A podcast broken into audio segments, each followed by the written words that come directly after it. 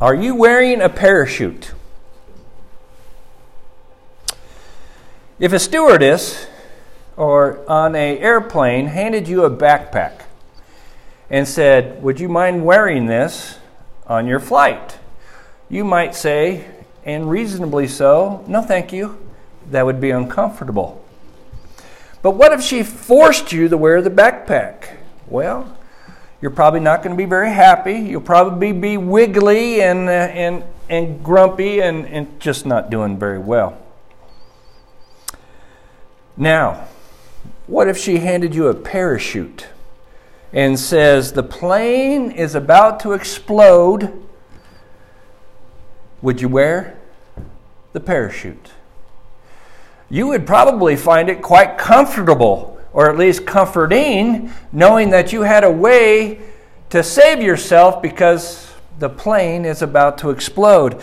In the same way, people try on religion hoping for the comfort that comes with it. But we find out that religion is not always very comfortable. We lose our job. Because we won't cheat somebody even though the boss says we need to. The preacher is not good as good as the one on TV. I don't I know you don't have that problem. Your personal time is afflicted. Why are you still laughing at the last one there? Your personal time is afflicted because you need to help Mrs. Jones when you'd rather be playing golf. This religion is not as comfortable as you believed. But the reality is, the Christian life does not use a lumpy backpack. But we have something that's comfortable in the same in the way that it is comforting, like a pillow. We have the only chance to be saved. And that is in essence, according to the slide, wearing Jesus as your parachute. The lesson is called What Makes a Strong Christian? And the first point is Christ. First and foremost, Christ is what is going to make you a strong Christian. He is truly our parachute pack because He has our only chance. He is our only chance to survive in this world. Now, the world needs to know this truth, according to Matthew 28 18 through 20. And Jesus came and said to them, All authority in heaven and earth has been given to me. Go, therefore, and make disciples of all nations, baptizing them in the name of the Father and of the Son and of the Holy Spirit, teaching them to observe all that I have commanded you. And behold, I am with you always, even until the end of the world.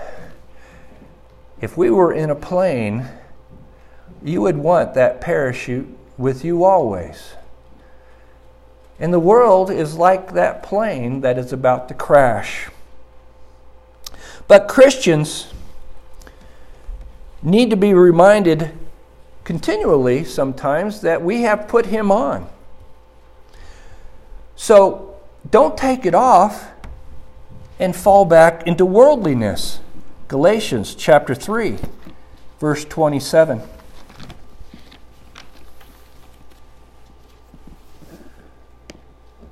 For as many of you as were baptized in Christ have what?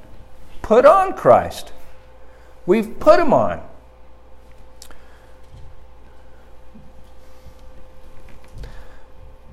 You see, the world desires to sink us in the depths of the greatest oceans. When we jump out of that plane, do we fall down into the water quickly as if we have rocks in our pants? Or do we have a parachute that guides us in and safely brings us into safety and salvation? Romans chapter 13, verses 13 through 14. Let us walk properly as in the daytime, not in orgies and drunkenness, not in sexual immorality and sensuality, not in quarreling and jealousy, but again, put on the Lord Jesus Christ and make no provisions to satisfy or for the flesh to gratify its desires. Sounds like Paul was listening in our Bible class this morning in, and when he wrote Romans.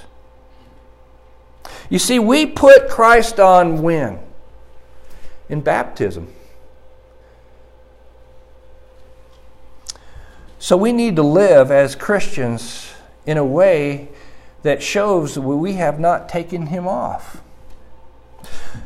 That's what helps make a Christian strong. Second point partnership. Since we are constantly tempted, I am. Everybody here tempted? Yes, I can see it. I know. You don't even have to admit it.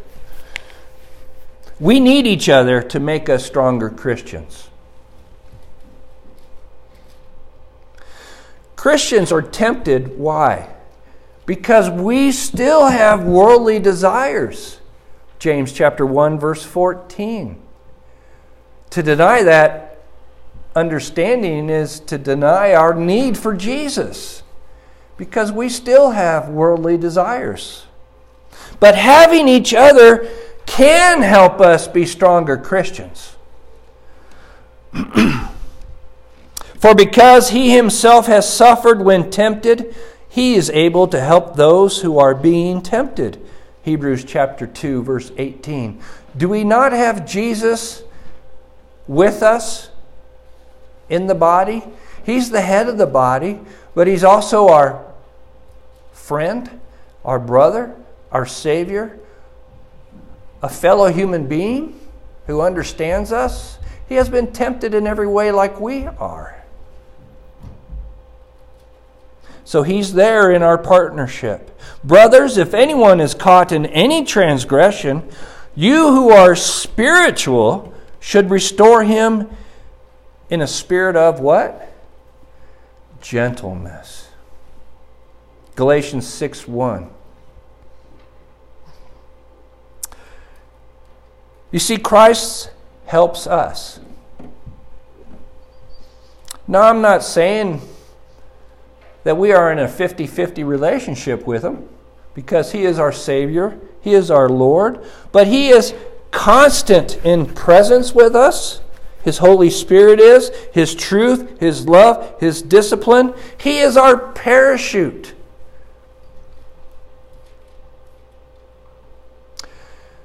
Not the one sitting next to us when we fly the plane, but the one who saves us because we are going to crash.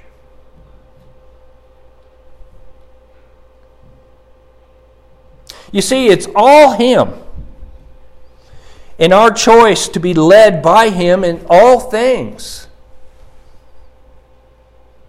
Kind of goes back to last week's lesson dealing with the shepherd and the sheep, and any other lesson you might have studied.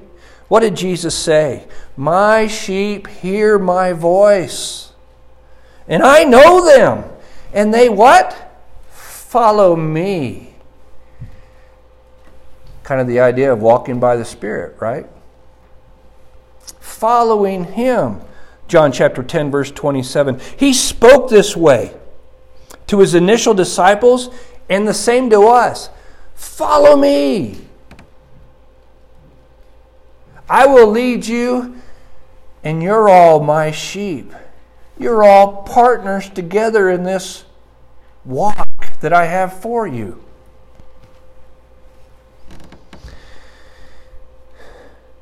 If anyone serves me, he must follow me. And where I am, there my servant will also be. If anyone serves me, the Father will honor him. John chapter 12, verse 26. But other Christians help us as well, and we should utilize them. Acts chapter 2, verse 42. Right after Peter's sermon, and their decision to choose Christ, what does that passage bring up? Acts 2, verse 42. And they devoted themselves to the apostles' teachings.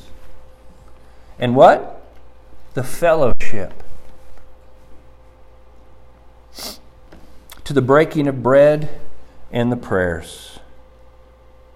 They understood right away that their relationship with Christ had made them partners.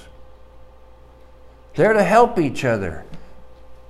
Help each other grow, help each other through the difficulties, help each other through means, prayers, hugs, at the loss of a loved one. 1 John chapter 1 verse 7 says this But if we walk in the light as he is in the light, then we have what? Fellowship with one another. And the blood of Jesus continually cleanses us from all our sins. Fellowship is important. Partnership is important. What makes us a strong Christian? Well, first and foremost, it's Christ. And then, believe it or not, it's each other. Because Christians aren't meant to be an island. We need each other to grow, to live, to follow God. The words of Christ are also important in making us a strong Christian. And we have so many more things that help us become a strong Christian. But those things written down from God,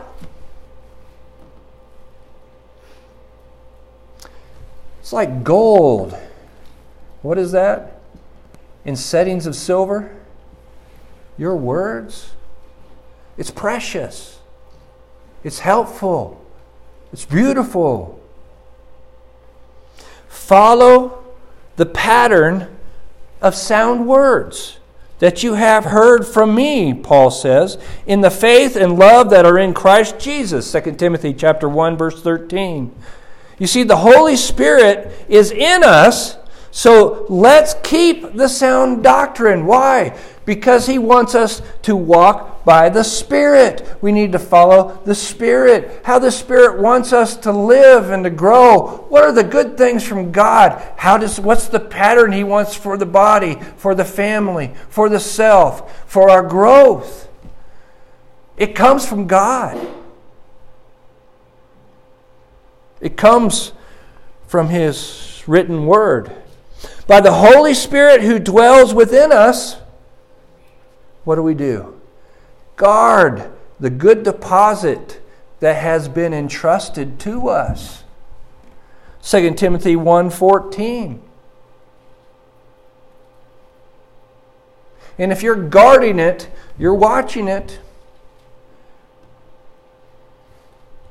It's right there in your vision. I don't want to go that way because this is the way that the Holy Spirit wants me to go. This is the way I'm going to walk. Not that way, that way. The word also teaches us to put on a new self. And this comes out of Colossians chapter 3, basically what Christian read this morning. And I won't go through all those in detail except to say this. Chapter 3, verses 1 through 4 brings up the idea that you were raised with Christ. And because we've been raised with Christ, what are we to seek? Worldly pleasures?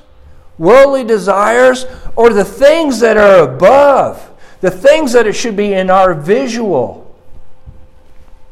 Where Christ is, seated at the right hand of God. Colossians 3 5 through 9 says this Have you put to death what is earthly in you? Sounds like it's supposed to be a permanent thing. If you do that, guess what? You will become a stronger Christian because if you put to death the things that are of a worldly desire, our personal passions, then all we're going to see is what Christ wants for us through the Holy Spirit, through His written word. Will that make you a stronger Christian? See, do you have a new self on? Well, you do when you're baptized into Christ. A new self. But, according to chapter 3, verse 10, are you continually renewing your new self in God's knowledge? You see, becoming a stronger Christian doesn't mean that I will never have problems. It doesn't mean that I will never have issues in life, a tragedy, the loss of a loved one. It doesn't mean any of that. What it does mean is that I can rely on those who are in the body to help me, and I can rely on God to take care of the big picture. And if I can do that, do you think that will bring you more peace, joy, patience, kindness, goodness, gentleness, self control?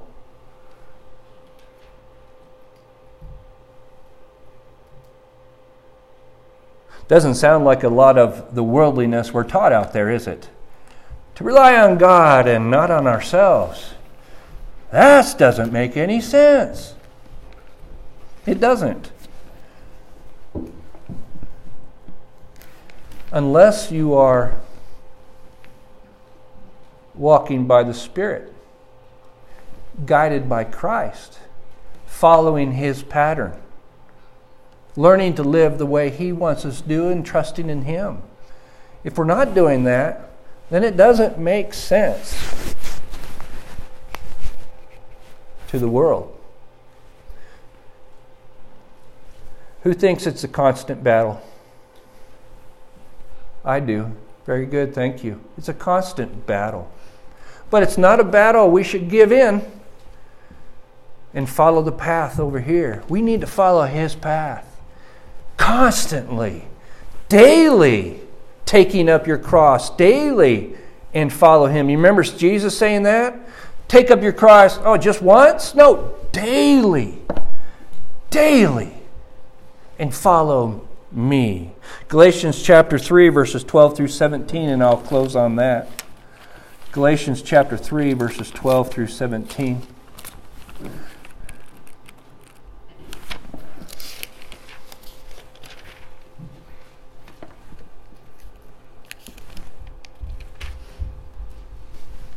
But the law is not of faith. Rather, the one who does them shall live by them. Christ redeemed us from the curse of the law by becoming a curse for us. For it is written, Cursed is everyone who is hanged on a tree, so that in Christ Jesus the blessings of Abraham might come to the Gentiles, so that we might receive the promised Spirit through faith.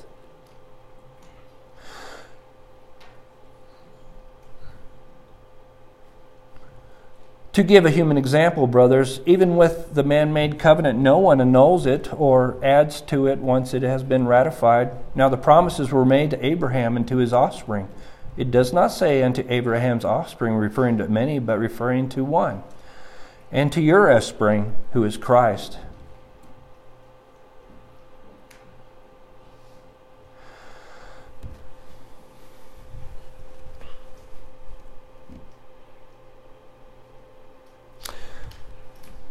That was supposed to be Colossians chapter 3, verses 12 through 17. Let me just go there, and then we'll be finished. Colossians chapter 3, 12 through 17. Put on then, as God's chosen ones, holy and beloved, compassionate hearts kindness, humility, meekness, and patience, bearing with one another, and if one has a complaint against another, forgiving each other. As the Lord has forgiven you, so also you must forgive. And above all these things, put on love, which binds everything together in perfect harmony. And let the peace of Christ rule in you richly. Rule in your hearts, to which indeed you were called in one body, and be thankful.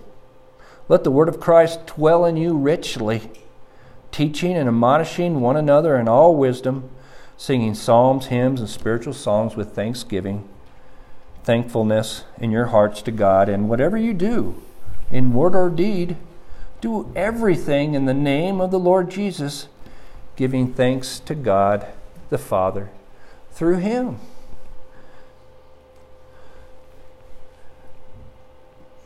Now, does that teach us in any way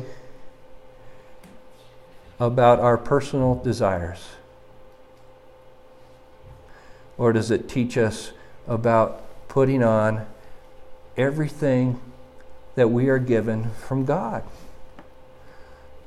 How do you make a strong Christian?